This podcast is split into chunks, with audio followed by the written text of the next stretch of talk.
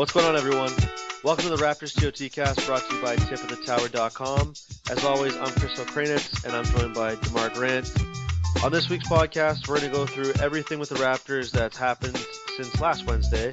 That includes the Serge Ibaka rumors that have recently sprung, sprung up, Jerry Stackhouse being named as Raptors 905 coach, Delon Wright shoulder surgery, and man, DeMar DeRozan absolutely destroying the rim with Team USA. DeMar, how you doing today, man? Doing great. Enjoying the enjoying the rumors even this deep into the off season. Pretty bizarre. It is a bit bizarre. You know, let's jump right into that right now because I think it's a bit overblown. A lot of what people are getting this rumor out of is what Doug Smith wrote in his blog on Wednesday morning, which was it wasn't necessarily that the Raptors are in hot pursuit of Ibaka. It was more that they would love to pursue Ibaka if he became available. All Smith said was, replying to a fan's question, rest assured at this moment, and all know how things can change. I know a free agent, Serge Ibaka, is very much on their minds, and without knowing the total math or 2017 numbers, I imagine they have a scenario in their mind where it could work. So basically, all he said was that the Raptors would like to pursue Ibaka if he was to become available. Um, I don't think that's necessarily a rumor. I think that's a known fact after that the the Raptors tried to acquire him at the draft. Your initial thoughts on this, Demar? Yeah, it's just like um, it's sort of like just know, why wouldn't the Raptors be pursuing Ibaka? They're not in hot pursuit. They're more like a lying stalking their prey at this point. Yeah, like I feel like he's somebody that they've coveted. This is no secret. And Doug Smith simply just reiterated the fact that, you know, Masai Ujiri has made it known that eventually, if he could, he'd like to pursue Ibaka. That's it. Hey Matt, it's it's officially August. We need something to talk about. Oh, I totally, yeah, trust me, I totally understand that part. Everybody needs something to talk about at this point. And the this is like the serious dark times of NBA uh NBA year. August. Luckily, we have the Team USA to talk about. But if it weren't for that and it weren't for this, I don't think we are talking about anything.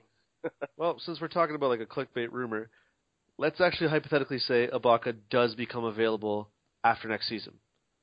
And let's say, because obviously a lot of that will depend on how well he plays this year, let's say he plays well with Orlando. What's he worth? If you're the Raptors, what are you going to offer him?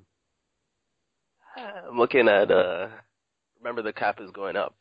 Don't forget that. No, totally, totally understand that part. So if you want to like walk it, we can we can walk this through like totally all the way through where we could say, based on what their cap space is, they can offer him this. I mean, they're gonna have to lose Patrick Patterson, right? Unabashedly, like there's no way to retain him or gain anything for him. You just have to lose him, and then trade Terrence Ross into the abyss to open this, just to open the space. That's just to, like open the space, like for to Ibaka. open the space. But I feel like they can actually, if you, if I'm sure if I dug into this enough and actually sat down and like crunched the numbers for a little while here, they could make it work where they could keep Patterson and sign Biyombo or not Biyombo, jeez, Ibaka, sorry. I feel like they're going to go into the tax, obviously, but Yeah, they can make it work. Is he worth the tax? I don't think he's worth the tax.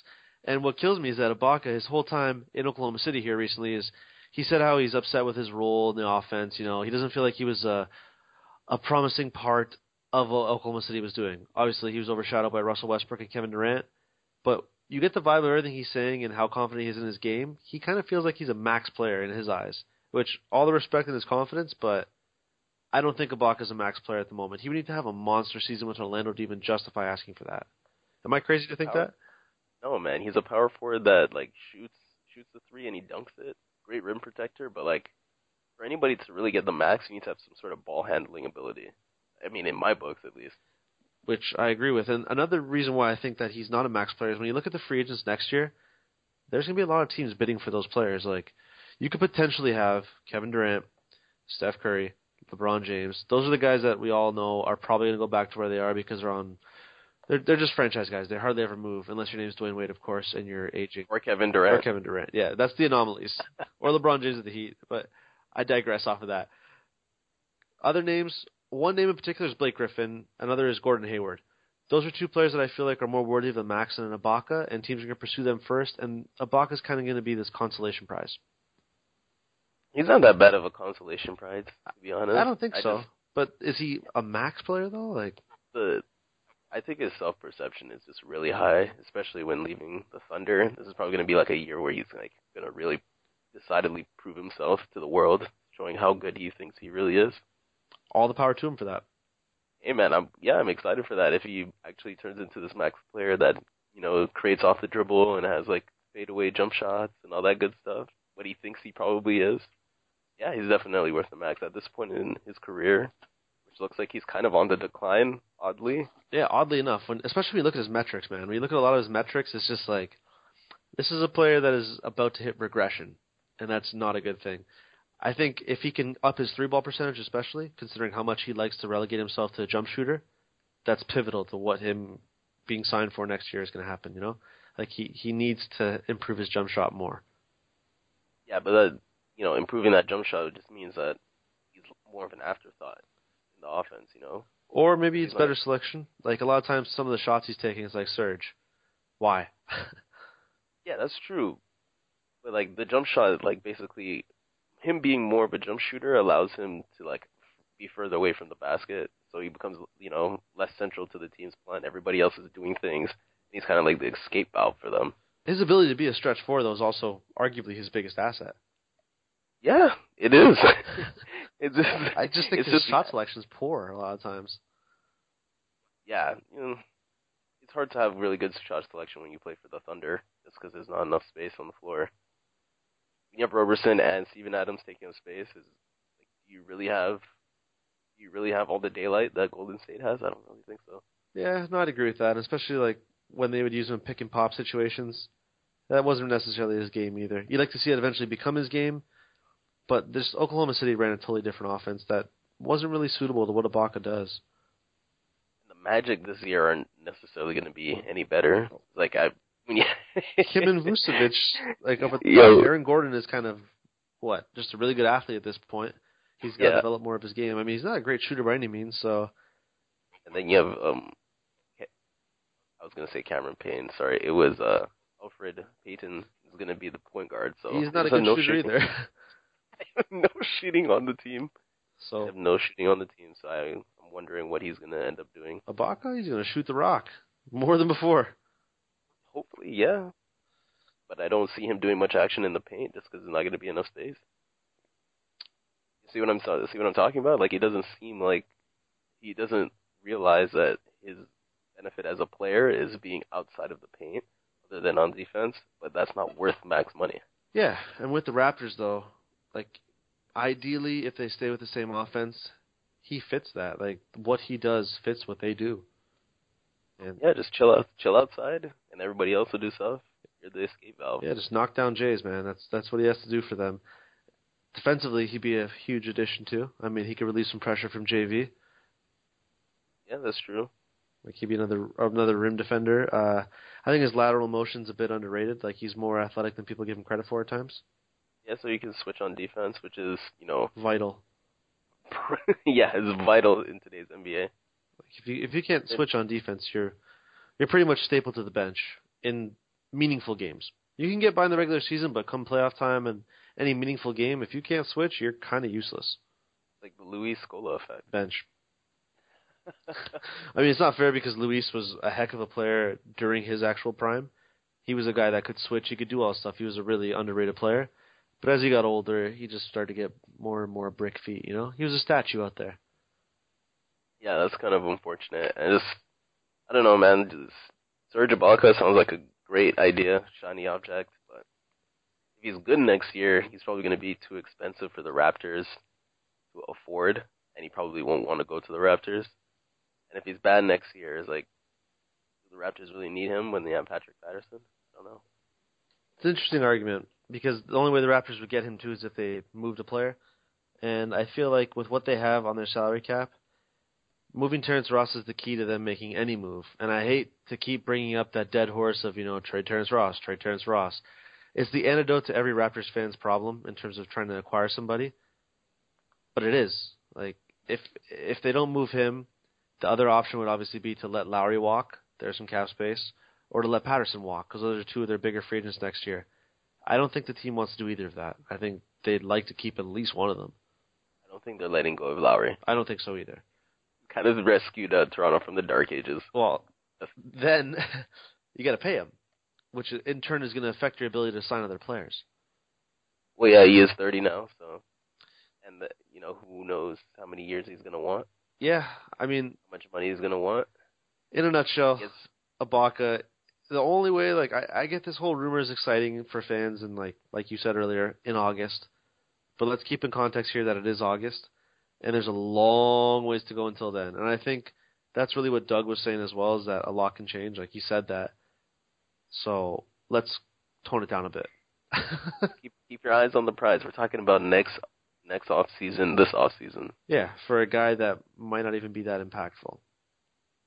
Yeah, you know, hopefully, hopefully, hopefully, uh, Terrence Ross can pick it up, so we won't even have to worry about this anymore. I agree. Or even then they could up his value and then move him for something even better. Yeah, I don't want to sound like I'm I'm a you know I don't like Serge Ibaka. I think he's a good player. I just don't think he's a great transcending type player. Like I think he's somebody who can help you win, but he's not worth the max. And that's like my biggest fear with him and everything that we saw transpire in Oklahoma City is that he believes he's a max player. He's not, in my eyes, especially with a, a team like the Raptors. Like, especially not with the Raptors. well, would a core of DeRozan, Ibaka, and an aging Lowry and Valanciunas be enough to compete in the East?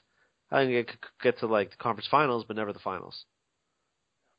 you gotta figure out the monolith that is LeBron James. Yeah, and Ibaka doesn't help you do that. Ibaka, yeah, he doesn't help you do that. So, you know, I like him. You like him.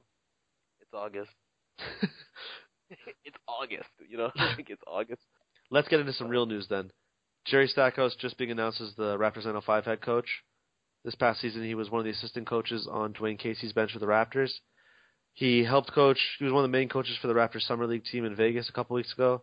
Um, this is a pretty big move for Stackhouse, in my opinion. The 18-year vet comes with an awesome pedigree. He is pretty much the trash talk king on the sidelines. I'll give him that. And he works really well with young players, so I think this is a really, really good move for him to join the 905 and be their head coach. What do you think about it? Yeah, he was playing pretty like he was coaching really well in the summer league. so I'm pretty. It feels like that was almost like a tryout period for him. It's the summer league. Summer leagues for everybody. Summer leagues for the referees, the players, coaches. It all depend. It all uh hinges on whether or not you can make it into the league or not. Looks like he's making it to the D League. You know, there isn't really any spot for him in the NBA right now. Plus, he hasn't had that much experience. So it's a step up, huge step up for him. Well, I think if he wanted to be a head coach in the NBA one day, I think this is the best move for him. If he wanted to just stay an assistant, he could have just stayed on, you know, Casey's staff and kept learning, right? But if he wants to take that next step forward, then I think going down the D League and learning how to be a head coach was something he had to do. Also, his like his ability to motivate players, you know, when he was uh, in the locker room, is going to translate very well to the D League because people want to play for somebody like that. Somebody that's that's what everybody wants to play or wanted to play for Mark Jackson. You know, like people love his rah rah type of uh, coaching. Jerry Stackhouse, people love the trash talk. It'll get people, it'll get the the blood going. You know. See, that also can Hot. wear thin, though, right? That can wear thin in a hurry. Like, you look at Mark Jackson and what happened with the Warriors. That didn't go so well. You want to you want to go to another sport? You can look at Jim Harbaugh with the 49ers. That team had nothing but success for years under his tutelage, and it was just the problem with it was that he kept banging the same message over and over and trying to relate to these players to like Sun Tzu quotes and you know football's war and you got to get out there and then these are professional athletes. Eventually, that stuff is going to wear thin with them, whereas that's more of like a college mentality. And I think Stackhouse. I'm not saying he's the same as those guys, but if you keep doing the same thing over and over with the young kids, it'll work because you're getting new players all the time. But with professionals, I don't think that'll work in the long term. I think that's some things that he's going to figure out in the D League here, where he's going to figure out what kind of motivational tools and you know working with players, like what techniques and whatnot is going to is going to work for him and translate to the next level. at least in the D League, you'll have like a mixture of like those young players and older players. So if you notice it not working on the older players, you'll be able to make a transition, you know, in your coaching style. I agree, and I think one of the things that is going to help him too is uh, a lot of players who work with the Raptors this year. They said the thing Stackhouse taught them offensively was just invaluable. Like they learned so much. So if that's what he's helping with professional guys, imagine what he can do with the younger guys like let's say um, a Delon Wright, Fred VanVleet, obviously Jakob Poeltl, who we actually saw Stackhouse put in the post and feed him in the post during summer league. That's not very Raptors. yeah, I wish. uh This is one reason why I wish he was still an assistant for the Raptors. Is like he'd be in uh, Dwane Casey's ear. He's like, "Hey man, pass the ball to Jonas in the post." yeah, let him go to work. but yeah, he should be able to help uh, Jarrod uh, Uthoff and uh, Delon Wright in the D League if Delon Wright ever recovers from his shoulder injury. Well, yeah, he's he's somebody that uh just got off surgery, so he's out four months after recovering from a torn labrum now. Four months is so much time. It's December, especially and I especially especially in the summer because you don't get any time to uh to train with the team and you don't get any like personal time to just like train by yourself. That's where most people improve. yeah, like he's gonna miss Oh. training camp, which is huge because it's just it's a lot of a lot of reps, and for him to sit there and just take mental reps, that can only go so far. Especially for a guy that needs to play more, right? Like he's a good player, he needs to get on the court and he needs to start start playing. Yeah, he's 24, so Yeah. there's only so much you can learn from the sidelines. So I feel like this might be another developmental year for him. Yeah, I, every year is supposed to be a developmental year, but this year it seems like it's almost a it's not a step forward or a step back. It's just like a step sideways. Yeah, like this was supposed to be the step forward year though. This was supposed to be the year where he kind of comes in, doesn't necessarily take over the second point guard role. He's obviously gonna be the third point guard behind Lowry and Joseph, but it was a chance for him to play some real minutes. Yeah, I, hopefully he can uh, get some in December, but by the time in December, you know, they solidify the rotation unless somebody gets injured. Which man, would you like? He's definitely gonna require a stint with the 905. I don't even know how ready he'd be by then. Yeah, exactly. So it would be like a January type of thing. So, and then he's going to be bouncing between 905 and the Raptors. So he might, now that I'm thinking about it, he might not even really touch the floor very often.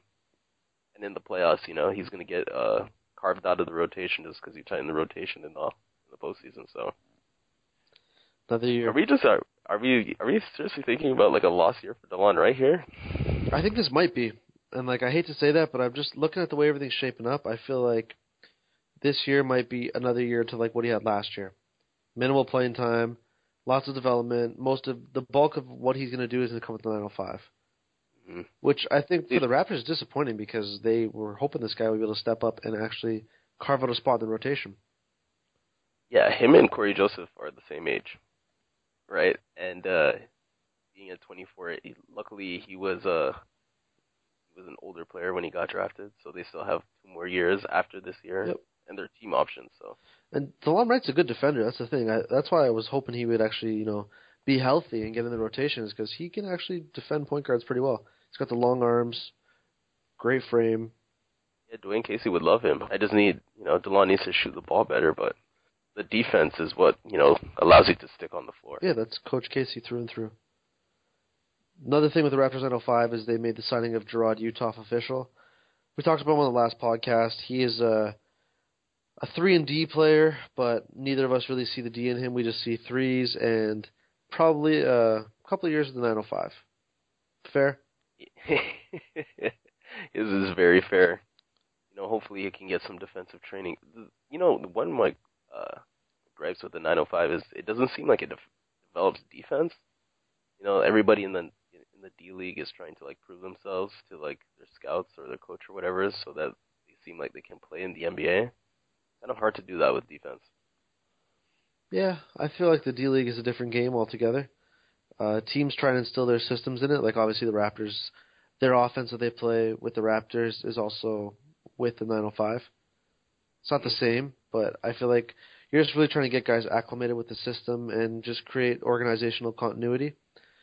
And the way that the D League plays sometimes is you kind of see it just turn into this free free reign run and gun game. Like, Right. So I don't know, like how. I hate to come down on the D League, but like, how's that supposed to be conducive to my development for players? guys are playing. I mean, what they're going to tell you. I mean, what anybody would tell you, my opinion, is that it's up to the organization to instill that, right? Like it's their job to develop the players, not the D League. Okay.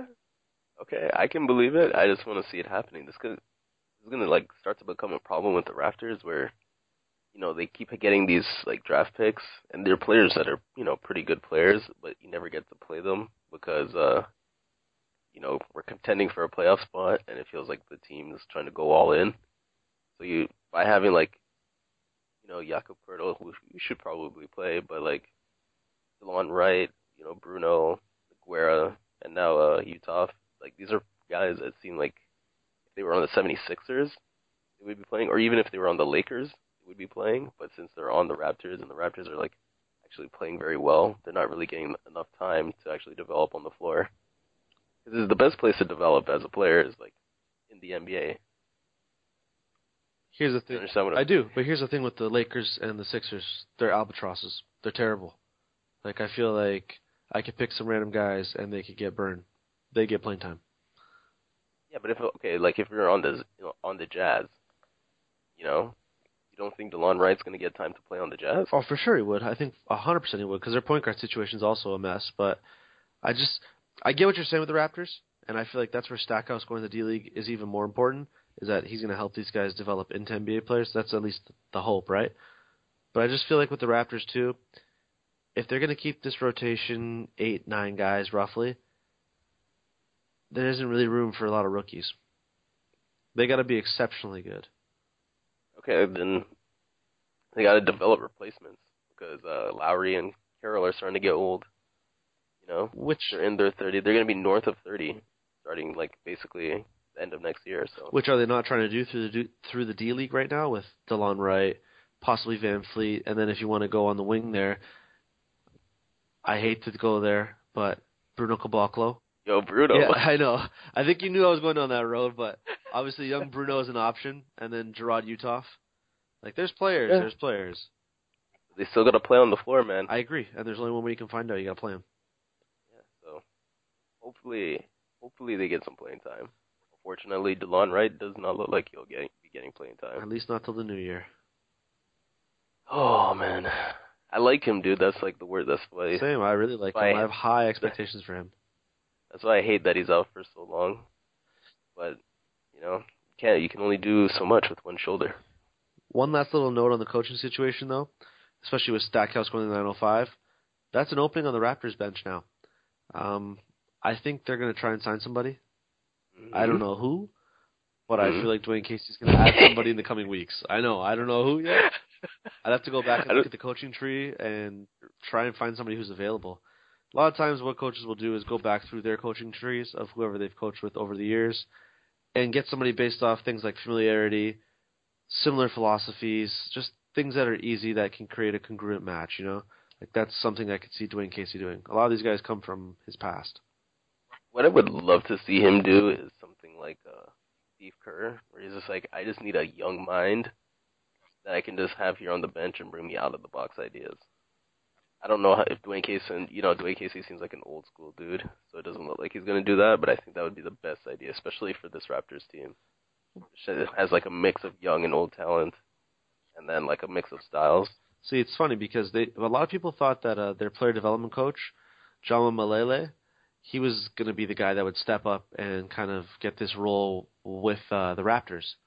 But according to Raptors Republic's Blake Murphy, he's not that interested in the idea of going to coach the Raptors, and the Raptors are more interested in keeping him in a player development role. Found that kind of shame. interesting. Yeah, that's a shame, dude. You know, some people like tend to like their lo- their roles really well. You know, he probably has like some sort of routine. Doesn't really have, want to change it up. I can understand it, but help the team. you know what though? Maybe he is best suited helping the team in a way of developing players. Maybe he's not like the greatest in terms of you know game management and other situations that are uh, you're asked to do more of as an NBA assistant coach. I think he might just enjoy helping young guys develop, and man, all the power to you for that. That's a very very important piece of an NBA organization. All right, so Raptors have an open spot. It's going to be interesting to see who they grab because they haven't really made any sort of indication. Yeah, I think we'll hear we'll start to hear some stuff in the next I want to say a week or so. We'll start to hear some rumors trickle out there. I'm I'm curious as to who it'll be, but I feel like we're definitely going to hear something about it. I would say by mm, you know the third week of August, we'll they'll have somebody in that position. Like the middle of the Olympics, we're going to get this weird. Yeah, or like even like post Olympics, okay. we'll, we'll get something out of there. Speaking of the Olympics, DeMar DeRozan, Kyle Lowry, obviously played for Team USA. Um, I don't even feel like you have to be living under a rock to not have seen what DeMar DeRozan's been doing. Even if you don't like basketball. No, if you've been living under a rock, the rock should have exploded after the dunks that he's been throwing down. For sure. And even if you like mindlessly scour the internet for like ideas or you're on Twitter or, you know, Instagram, you've definitely seen the videos by accident. This dude has been just destroying the rim. Oh, yeah, dude, it's gorgeous. Especially the 360. You know, even though he missed it, it seems like it's been generating as as much buzz as like he, if he actually hit it. Yeah, I think the what if buzz has been greater than the he did it buzz, which is crazy. I love it because um, it looks like he's putting on a show. You know, trying to uh, put his stamp on the USA team. What's funny for me too is that at least something I noticed is a lot of his dunks are coming near the end of the game, and these games are blowouts. They're well out of hand, and a lot of times players will just dribble the clock out. Demar is just hammering these things down as the clock's expiring. like it's it's fun to watch. Uh, uh, Coach K even told them to like tone down the showboating. You know, and that I feel like those dunks are gonna be part of the showboating that he's talking about toning down because Showboating. you're doing yeah man 360 dunks over your, your Chinese contemporaries doesn't really doesn't really do well for uh, relations. Oh God, that, it's not man. That's not really showboating. You don't see him like going around. He's just he's just dunking on dudes. Like They were up by like 50 points, and he's just like, you know what would be amazing if I just 360 slammed it on this. well, he said he had no idea what he was thinking. I don't know if you saw that. He uh he talked about today on Wednesday at US camp and he said, I don't know what the heck I was thinking. I just did it. Mhm. So I found that pretty interesting. That he's Yeah. playing and he's not thinking. Great. You know, that's actually the best way to to play. It's like uh the game being an extension of self. Easiest to play that way. Yeah, and if it results in three sixties on top of guys' heads, then I'm all for it. Me too. I can do. I can't wait until the Olympics to actually see what he pulls out of the bag. I'm curious. Well they played China in their first game, so oh, man, It's gonna be like a battle for the first five minutes, and then the, U.S. is probably gonna crush them. I'll take the under on the five minutes by the way. Under on under on the five minutes, really? That team's brutal. Oh, No disrespect to them, but the US is in a different class. There is no way the US should lose this tournament. hey man, they say that every year, and then there was a couple years, man. There were a couple Olympics. That was like eight years ago. Well, that was longer than that now. What, eight years ago? Yeah, Twelve years ago? I'm trying to think. They're just they're so much more improved now. And Spain, Argentina, teams like that have gotten worse in my opinion. Yeah, they've aged, so it's pretty much the U.S. versus the field. I think you could uh, pretty pretty easily take the U.S. against the field, which is amazing. I'd take that bet. You probably get good odds too. Yeah, because you thought you could do that with the Warriors this year, and you would have lost. I'm just saying, no, that's true. anything is possible. So don't. So when you see this Team USA, DeMar DeRozan throwing it down, just remember, they can lose at any time, which would be amazing to watch. It'd kind of be amazing to watch them lose, just because Team USA is so used to winning. Be like, you know, the whole narrative surrounding them would be a pretty, pretty spectacle to watch. I just like, I wanted to see it for the drama, basically. I just don't see it happening. To be honest, I don't see them losing. Okay. Remember the Warriors. And it just happened. It's not even like I'm talking about like the 2007 Patriots. You know, the Warriors thing just happened. Amazing team. I mean, this USC team is not even the best team that they would be able to field. It's not the best team, but it's still significantly better than anybody else in this tournament. Like the Warriors, they were better than everybody, better than everybody in the NBA. But you can make a case for some teams to give a competitive game. You would be really hard pressed to make a case, a strong case, of how a team could give the U.S. a run for their money. I'm just trying to I'm trying to uh, be out here for the people that want to take the field. You know, they need an advocate somewhere. Devil's advocate, maybe. Well, I'll take their money. well, yeah, DeMar DeRozan, man. I, even there was an alley oop that uh, Kyle Lowry had tapped back. You know, they were running out of bounds. That I feel like he was gonna go like between the legs with it, where Jimmy Butler had stolen the dunk. Tell me you saw that. I did, I did. I've I've actually like had no interest in watching the U.S. games prior to the first game, and then when I realized all this like the dunks and all that, I'm like, you know what?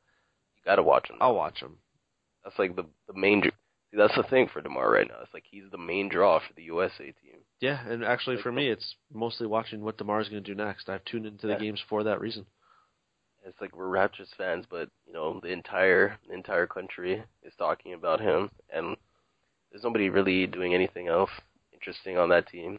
No, Like you get you get to watch Kevin Durant, you know, pal around with Klay Thompson and Draymond Green. yeah, that's cute. They're Oh. getting all cuddly and stuff. Even the Snapchats are from DeMar DeRozan's account. Man, the whole like watching those guys yuck it up. I can see why people are gonna hate the Warriors this year. They're good. Oh man, they're gonna despise they're gonna despise the Warriors, but the Warriors are gonna have the best like cool kids club of all time. Cool Kids Club. yeah. Oh god, I can see where this is gonna go with that. Fan, ah, the animosity is gonna be something fierce. you know, for the Heat, when uh, LeBron had joined that team, they were wearing red and black. So it's easy to hate on a team that's wearing red and black because people typically associate that with the enemy, the danger. Warriors wearing blue and gold, man. Are you gonna hate on the blue and gold? It's not gonna matter. The hate is gonna be real. It's gonna be off the charts. Uh, Anything else That's to like close off with with the Olympics there or no? say, can I say one more time? I can't wait until the regular season. I can't wait until it starts. Okay, if you if you're gonna say that, then then you know what? I'm giving a shout out to my boy JaVale McGee for getting the contract to join Golden State at camp. JaVale, oh my goodness. go, What if go he turns into ring, an- man? what if he turns into an actual good player? It's possible if he stops Shaqtin' a fool. I mean, this is a two-time Shaqtin' a fool champion. Like if JaVale can get it together, you know, that actually would turn into like a behemoth, like an actually unstoppable team. yeah, he dominated a Drew Drew League game last week. Uh, I know I'm reaching a lot now, but I just want to see Yeah. JaVale McGee get out there and ball out with his team. I want to see Durant. I want to see Draymond Green, Klay Thompson, Steph Curry, and JaVale McGee. JaVale McGee. Just say that aloud. I just, I just want to see that dude. That started. That that doesn't have to be a starting five. I just want to see them on the court together. That's it. And I just want to see these guys laugh when they throw like no look passes to JaVale McGee and it goes like right through his hands into the first row, and he's just like, man. Times Shaq in the full champion to you. and he's times. stupid athletic. Like JaVale McGee is one of the best athletic big men we've seen in a while. Yeah, so if he can just like, you know, the Warriors are typically a smart team, right? If he can just like glean some information off of these guys, I, that's what I'm saying. That it could be like an unstoppable team. Yeah. You know, because his basketball IQ is, let's be honest, the basketball basketball IQ isn't very high, It's primitive. right? But all you all you have to do is like catch alley oops, dunk the ball, and block block shots. You don't really need to be uh high intellect for stuff like that. You know what I'm talking about? I totally understand, especially on a team like the Warriors. Yeah, it's They like literally get time to screen and go to the net. doesn't have to do anything. screen and dive all day. Just screen and dive. I think he can get that. Yeah, Rebound, you know, hit the outlet Durant and- man. Kevin Durant, Klay Thompson, and Draymond Green are gonna have a lot of practice on Team USA throwing those lobs to DeAndre. that is actually true. That is Yeah. true. Man? I think with us talking about JaVale McGee, it's time to wrap it up. I'm probably one of the few players, well, few people out there who really enjoys watching JaVale McGee play because I think it's hilarious and it's also awesome at times when he puts it all together. But I know I'm a very, very small percentage. I'm a very, very, very small percentage. Some people are Oh. probably like, "How the hell is this guy like JaVale McGee?" yeah. Oh man, people know who he is though. He's infamous, not famous, infamous. Yeah, he's the two-time Shaqtin' a Fool champion. You gotta know who this guy is, man. I think Shaq did as much as the stock for him as he did making those stupid plays. Oh it's gonna be a great season for him. and DeMar DeRozan, man, if he could just replicate what he's doing right now. Ooh, I, I've been drinking the DeMar DeRozan Kool-Aid a little bit this off season. I'll be the first to admit that. I think he's gonna have a really, really good season coming up. I won't spoil it now, but when we get closer to the season, expect me to, uh, you know, try and sell you a little bit on him. All right, you be on that side of the fence, and I'm gonna be on this side of the fence. You could buy. Actually, you know what? You can buy all your your houses in stock on DeMar DeRozan Island. I'm just gonna stay over here on the shore. We're not an island. We're we're actually like a metropolis, just so you know. Oh, oh, oh, okay, okay. We're uh, the Yeah, third richest contract in NBA history, so we can buy a lot of things now. Just an FYI. oh, okay, man. On that note, I'd like to thank everybody for listening to this week's podcast. As always, I'm Chris Okrainetz. You can follow me on Twitter at Chris Okrainetz. You can follow Demar Grant on Twitter at Demar J. Grant. If you like what you're hearing, you want to follow the show, and you want to follow the website, you can follow us on Twitter at Tip of the Tower. You can also like our Facebook page at Tip of the Tower. Please subscribe to the show as well. You can subscribe to us on iTunes and SoundCloud, also at Tip of the Tower. Anything social media, anything website, anything you want to find us, Tip of the Tower is what you got to type in to find it, and it will pop up right away. Thank you for listening, guys. We'll see you next week. Enjoy the Olympics. Take care. Here is.